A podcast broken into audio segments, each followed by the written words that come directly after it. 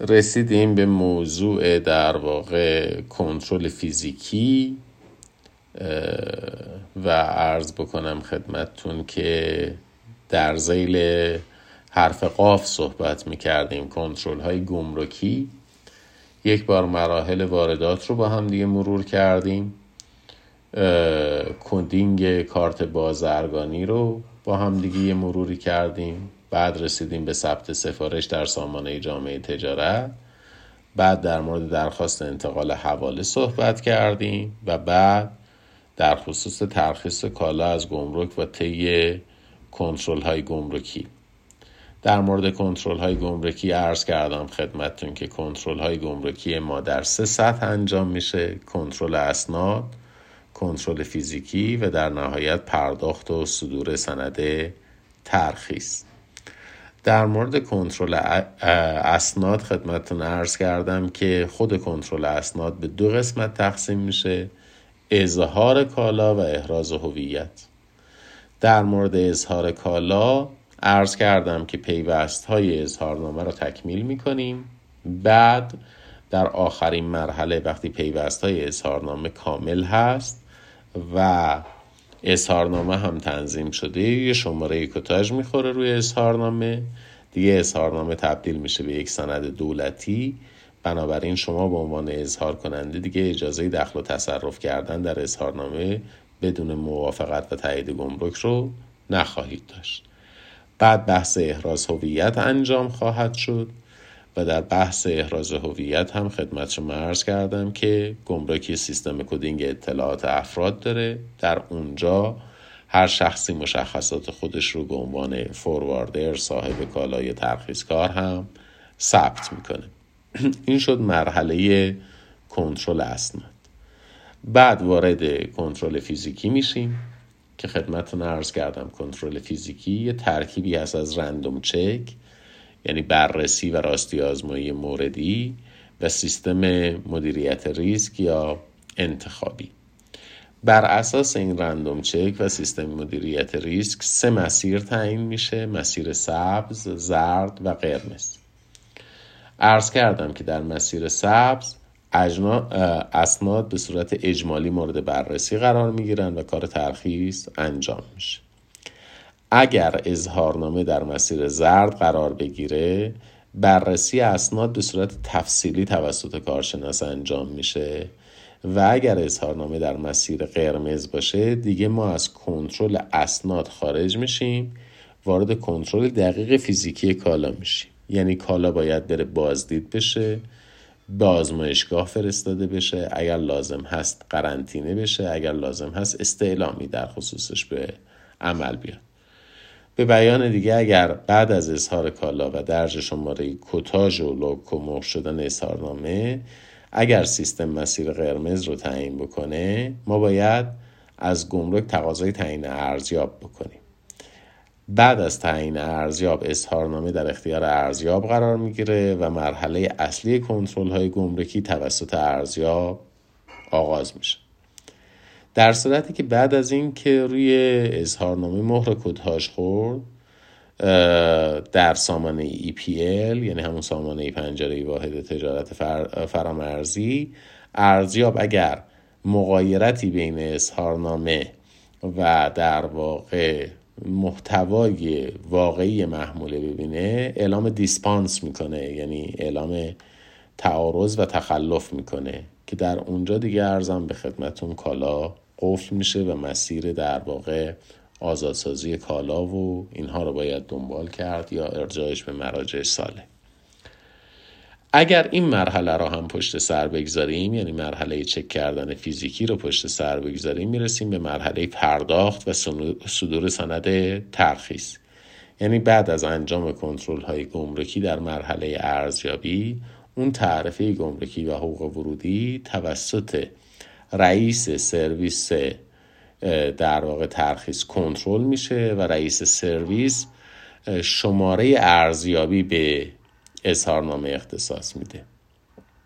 بعدش برای صدور سند ترخیص مبلغ تعرفه حقوق فرودی هزینه های پرداختی و پروانه گمرکی رو اخص می‌کنن از وارد کننده و بعد از اخذ پروانه گمرکی توسط رئیس سرویس ارزیابی پروانه گمرکی توسط رئیس سرویس ارزیابی مهر امضا میشه و کنترل های گمرکی به پایان می‌رسه و کالا رو میشه از گمرک خارج کرد. دقت داشته باشید حتی تا این مرحله اسنپ امکان پذیره. یعنی در مرحله ای که ما اخذ پروانه گمرکی کردیم و این اخذ پروانه گمرکی باید به مهر و امضای رئیس سرویس ارزیابی برسه اون می‌تواند کالا رو دوباره ریچک بکنه. یعنی کالا رو دوباره براش ارزیاب تعیین بکنه و در صورتی که اون وقت دیسپانس وجود داشته باشه کالا توقیف خواهد شد. پس بنابراین مرحله صدور سند ترخیص یه مرحله صرفا اداری نیست. یعنی اگر دلایلی به ذهن در واقع رئیس سرویس برسه که بخواد کالا رو در واقع باز دوباره مورد ارزیابی و بررسی قرار بده منع قانونی برای او وجود نخواهد داشت و می‌تواند کالا رو مورد بررسی قرار بده. خب. برسیم به بند کاف مرجع تحویل گیرنده. وفق بند کاف مرجع تحویل گیرنده شخص حقوقی است. که به موجب قانون یا قراردادهای متکی به قانون مسئولیت تحویل و نگهداری کالاهای مربوط به عموم اشخاص را که تشریفات گمرکی آن انجام نشده است در اماکن گمرکی بر عهده دارد. این اصطلاح شامل سازمان جمعآوری و فروش اموال تملیکی نیست. عرض بکنم خدمت شما که ما تحویل گیرنده رو با صاحب کالا نباید اشتباه بگیریم. صاحب کالا کسی است که بعد از ترخیص گمرکی کالا در اختیار او قرار می‌گیره. تحویل گیرنده کسی است که کالا را قبل از طی تشریفات گمرکی در اختیار می‌گیره. یعنی در واقع تحویل گیرنده در مفهومی که در قانون تعریف شده مالک کالا نیست امین نیست که کالا به او سپرده میشه تا از کالا تا, تا زمانی که در واقع طی تشریفات گمرکی اتفاق نیفتاده نگهداری بکنه. این عنوان تحویل گیرنده ذهن شما رو گمراه نکنه. تحویل گیرنده امینی است انبارداری است متصدی نگهداری محسوب می شود که وظیفه نگهداری کالایی رو بر عهده داره که هنوز گمرک نشده. مسئولیت های در واقع مقام تحویل گیرنده در زیل ماده 25 قانون امور گمرکی آمده در زیل عنوان مسئولیت حفظ نگهداری کالا در انبارهای گمرکی. بر اساس این ماده مسئولیت حفظ و نگهداری کالاهایی که در گمرک وارد میشن از هنگامی که تحویل می‌شوند به در واقع مرجع تحویل گیرنده تا زمانی که تحویل داده میشن توسط این مرجع بر عهده مرجع تحویل گیرنده هستش. و مرجع تحویل گیرنده وظیفه داره کالاهایی رو که در انبارهای گمرکی وجود داره. نوعا این کالاها در انبارهای گمرکی است منهای مواردی که در واقع داره حمله اداری میشه ولی مرجع تحویل گیرنده موظف هستش که کالاهایی رو که در انبارهای گمرکی وجود داره در مقابل خطراتی که ممکن است به اموال وارد بشه بیمه اموال بکنه. حالا این بیمه اموال شامل آتش سوزی، اشتعال و انفجار هستش. و وقتی که کالا می‌خواد ترخیص بشه این هزینه های مربوط به بیمه رو از در واقع صاحب کالا یا کسی که داره کالا رو ترخیص می‌کنه مطالبه می‌کنن. یعنی پر... یعنی در واقع ترخیص کالا منوط است به اینکه این هزینه ها تصویه شده باشه. در صورتی که کالاهایی که تحویل شده است به انبارهای گمرکی بیمه نامه معتبر خودش داشته باشه. در هنگامی که اون کالا رو داریم تحویل میدیم به در واقع گمرک زیل اظهارنامه اجمالیش یا بیمه نامه که زمینه شده مشخص باشه که این کالا دارای پوشش بیمه ای هست. تا زمانی که اون بیمه نامه دارای اعتبار هست و کالا تحت پوشش اون بیمه نامه معتبر قرار گرفته به ازای اون مدت بیمه نامه جدیدی موظف نیستش که مرجع تحویل گیرنده صادر بکنه و طبیعتا حق بیمه هم از این حیث در زمان ترخیص کالا از دارنده کالا دریافت نمیشه. بر اساس تبصره یک ماده 25 ارزش کالا رو وقتی می‌خوایم محاسبه بکنیم برای دریافت حق بیمه و پرداخت قرامت در مورد کالاهای تجاری ارزش صفر رو ملاک قرار میدیم که در اسناد خرید اعلام شده باشه. در مواردی هم که در اسناد قیمت اعلام نشده ارزیابی می‌کنن و قیمت گذاری می‌کنن. خاطرتون باشه در محاسبه حقوق و عوارض گمرکی هم ملاک همین قیمت سیف بود که البته خدمتتون توضیح دادم. استفاده از اصطلاح سی یا کاست اینشورنس فرید در اینجا استفاده دقیقی نبوده است. مشخصا به دلایلی که احتمال قطع به یقین در درس بیع یک به تفصیل در موردش مطالعه فرمودید. چون اصطلاح CIF در کنار اصطلاح CFR و FOB این سه اصطلاح اصطلاحات اختصاصی حمل دریایی هستند. ما فقط در حمل دریایی از اصطلاح CIF Cost Insurance Freight CFR Cost Freight و FOB Free On Board استفاده می کنیم البته اصطلاح FAS هم هست از قلم افتاد و از ذهن من رفت. Free Alongside the Ship. این چهار اصطلاح اصطلاحات تخصصی مربوط به حمل دریایی هستند. اما ما وقتی در مورد مقولات گمرک داریم صحبت می‌کنیم مقولات گمرکی فقط شامل حمل دریایی نمیشه. ما ممکن است با حمل و نقل ریلی جاده‌ای یا حمل و نقل هوایی مواجه باشیم. در مواردی که ما مدل حملی داریم غیر از حمل دریایی یا در مواردی که مولتی مودال ترانسپورت داریم یعنی حمل مرکب یا حمل چند وجهی داریم استفاده از اصطلاحات تخصصی حمل دریایی سواب نیست. یعنی درست نیست که ما از اصطلاح CFR, CIF, FOB یا FAS استفاده بکنیم. اصطلاح نظیری که ما در سایر روش های هم و در حمل مرکب داریم و اصطلاح عام نیست که شامل حمل دریایی هم می شود اصطلاح CIP است. Cost Insurance Paid To. یعنی ما در مقابل اصطلاح تخصصی CIF برای حمله دریایی اصطلاح تخصصی CIP رو داریم که برای همه انواع حمله استفاده میشه. همینطور به جای اصطلاح CFR در حمله دریایی اصطلاح CPT در همه انواع حمله استفاده میشه. Cost Paid To. در مقابل اصطلاح FOB هم ما اصطلاح FCA رو داریم فری کریر رو داریم که البته نقطه تحویل در FCA با نقطه تحویل در FOB متفاوته. FAS هم در واقع صرفا مربوط به حمل دریایی می شود معادل نظیری نداره اصطلاح پرکاربردی هم نیست.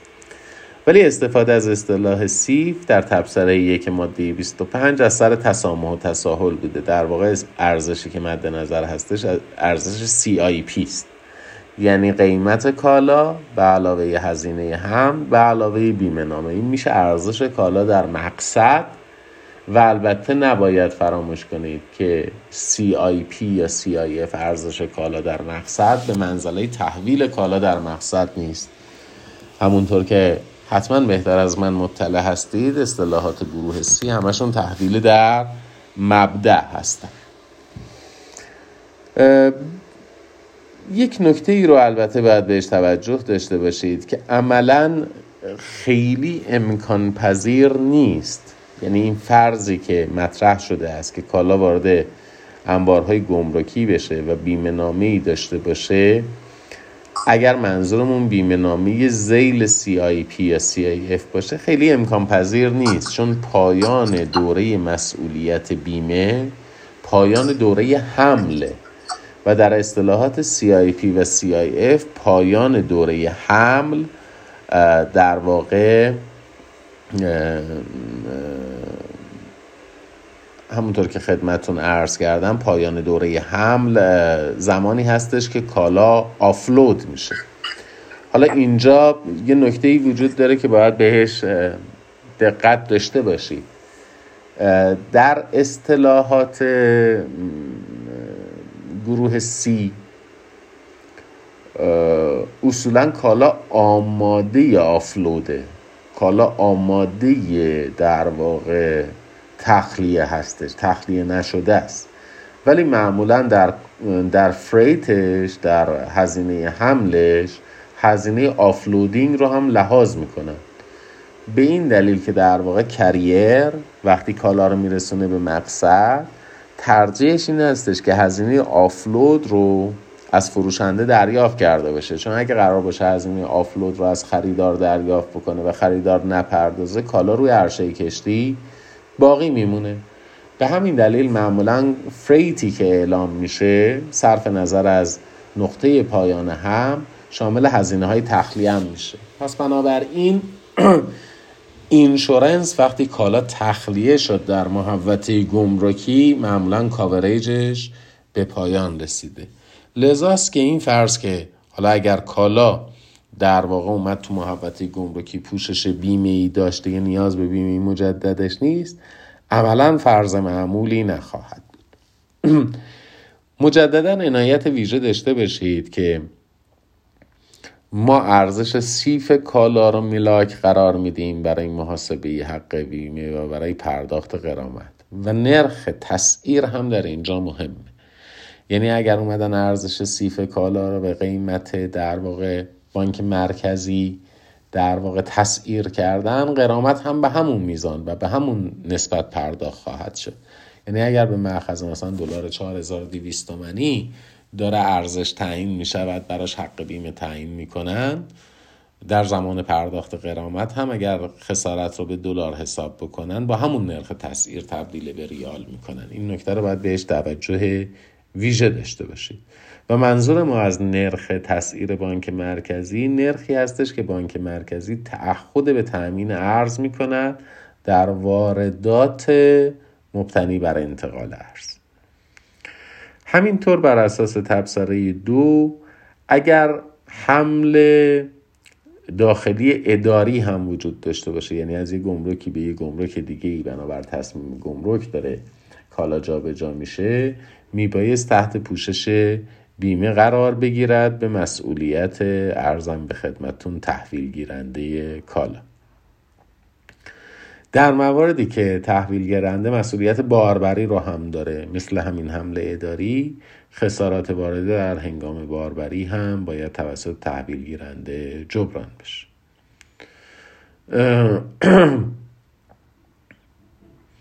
یک نکته ای در اینجا وجود داره و اون این هستش که باز یک اعوجاجی در قانون ایجاد شده. گفته است که اگر کالا با اعتبار اسنادی وارد بشه یه نسخه بیمه نامه معتبر ارائه بدن کافی است. این دلیلش چی هستش؟ دلیلش این هستش که بیمه مرکزی می‌گوید اگر کالایی قرار هستش براش اعتبار اسنادی صادر بشه باید حملش توسط متصدی حمل ایرانی باشد اولا و ثانیا توسط یک شرکت بیمه ایرانی بیمه شده باشه. یعنی یک رانتی رو یک سوبسیدی رو بانک مرکزی داره برای شرکت های حمل و نقل ایرانی و برای ارزم به خدمتتون که بیمهگران ایرانی آماده می‌کنه. چون عملا شما وقتی از اعتبار اسنادی می‌خوای استفاده بکنی نکته جالبش این هستش که اگر از اعتبار اسنادی ایرانی می‌خوای استفاده بکنی عملا فقط می‌توانی کالا رو FOB بخری. چون اگر بخوای مثلا CFR یا CIF بخری فروشنده باید تعهد بکنه کالا رو به متصدی حمله حتما ایرانی تحویل بده حتما در نزد شرکت ایرانی هم بیمه بکنه. خب این برای فروشنده که در خارج از ایران هست تعهد مقبولی نیست. بنابراین معمولا کالا رو FOB میفروشن. ملاک قیمت گذاری CIF ولی معمولا کالا با ترم FOB تحویل داده میشه. حالا بیایید فرض بکنیم که اصلا با ترم CIF باشد یا یک بیمهگر ایرانی اون رو بیمه کرده باشه. خب این بیمه اصولا پوشش دهنده خسارات محدوده گمرکی نیست. یعنی کالا وقتی آفلود میشه مسئولیت بیمهگر به پایان می‌رسه. پس بنابراین کالا در محوطه گمرکی اصولا فاقد بیمه نامه همینطور چنانچه تصویر بیمه نامه دارای اعتبار زمانی بیمه نامه دارای اعتبار زمانی در خصوص کالای عبوری خارجی از سوی عبور دهنده به طور کتبی با ذکر تعهد تایید اصالت بیمه نامه در زمان احصار به گمرک ارائه گردد آن کالا مشمول پرداخت حق بیمه محلی نمی گردد یعنی اگر کالا رو دارن ترانزیت می‌کنن. بیمه نامه ارائه بدن و تاییدم بکنن که بیمه نامه معتبره. دیگه نیازی به عرض بکنم خدمت شریف شما. چیز وجود نداره. نیازی به تأمین بیمه نامه جداگانه ای وجود خب از چه جهتی قانونگذار اینقدر تاکید داشته که آقا این متصدی انبار مسئول است و باید جبران خسارت بکنه؟ این برمیگرده به موضوع مسئولیت دولت. یعنی چی؟ دولت در مقام اعمال حاکمیت موظف به جبران خسارت نیست. یک سوالی مطرح هستش که آیا تحویل کالا به تحویل گیرنده و نگهداری او از مصادیق اعمال حاکمیت هست یا نیست؟ یعنی آیا ما باید موضوع رو در چارچوب ماده 11 قانون مسئولیت مدنی تحلیل بکنیم یا موضوع خارج از چارچوب ماده 11 مسئولیت مدنیه؟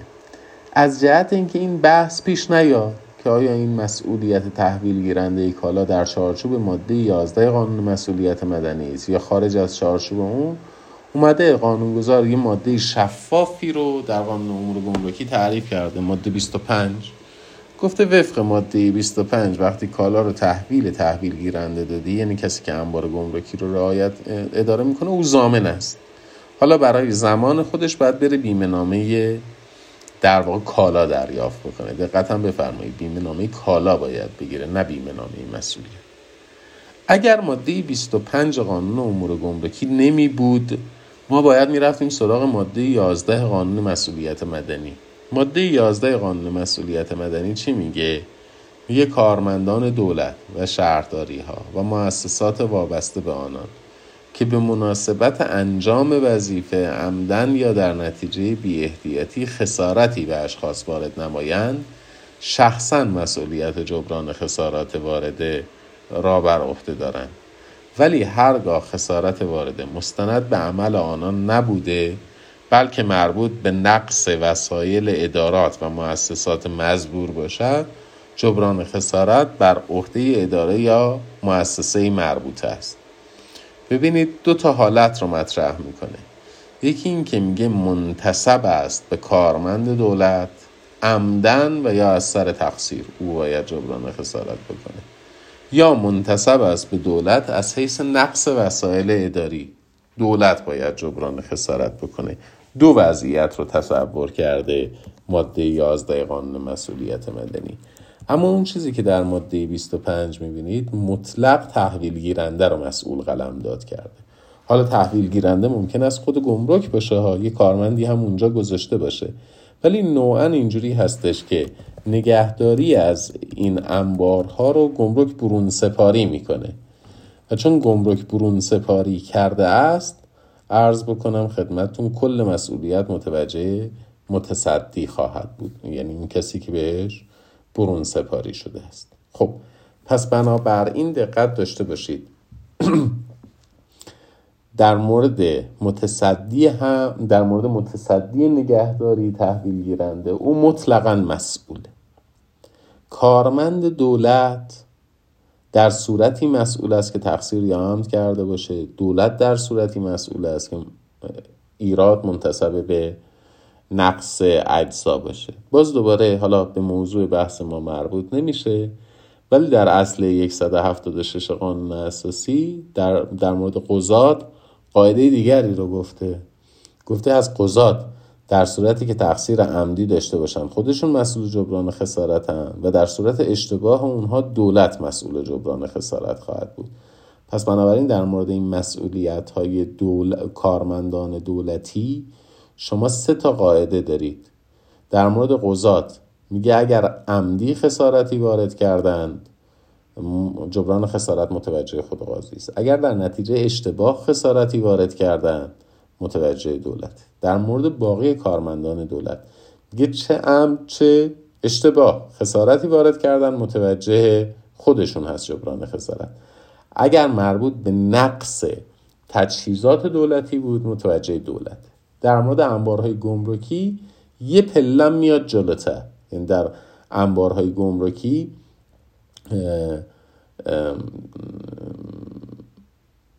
ضریب انکاسی دولت بالاتره. میگه دولت اساسا جبران خسارت نمی‌کنه چون مسئولیت توسط تحویل گیرنده است. عرض کردم تحویل گیرنده ممکنه گمرک باشه ولی در عمل مدیریت تمام این اماکن گمرکی واگذار شده است. به عرض بکنم خدمت شریف شما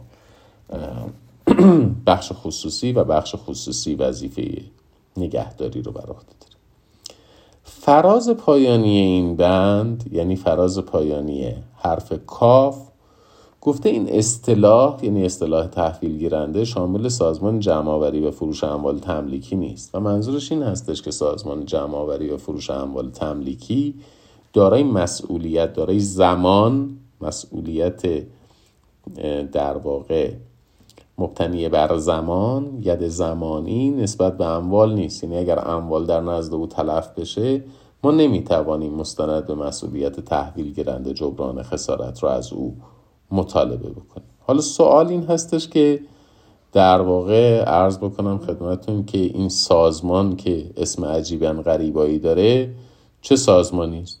یعنی ما وقتی داریم راجع به سازمان جمع یا فروش اموال تملیکی داریم صحبت می‌کنیم راجع به چه سازمانی صحبت می‌کنیم؟ ببینید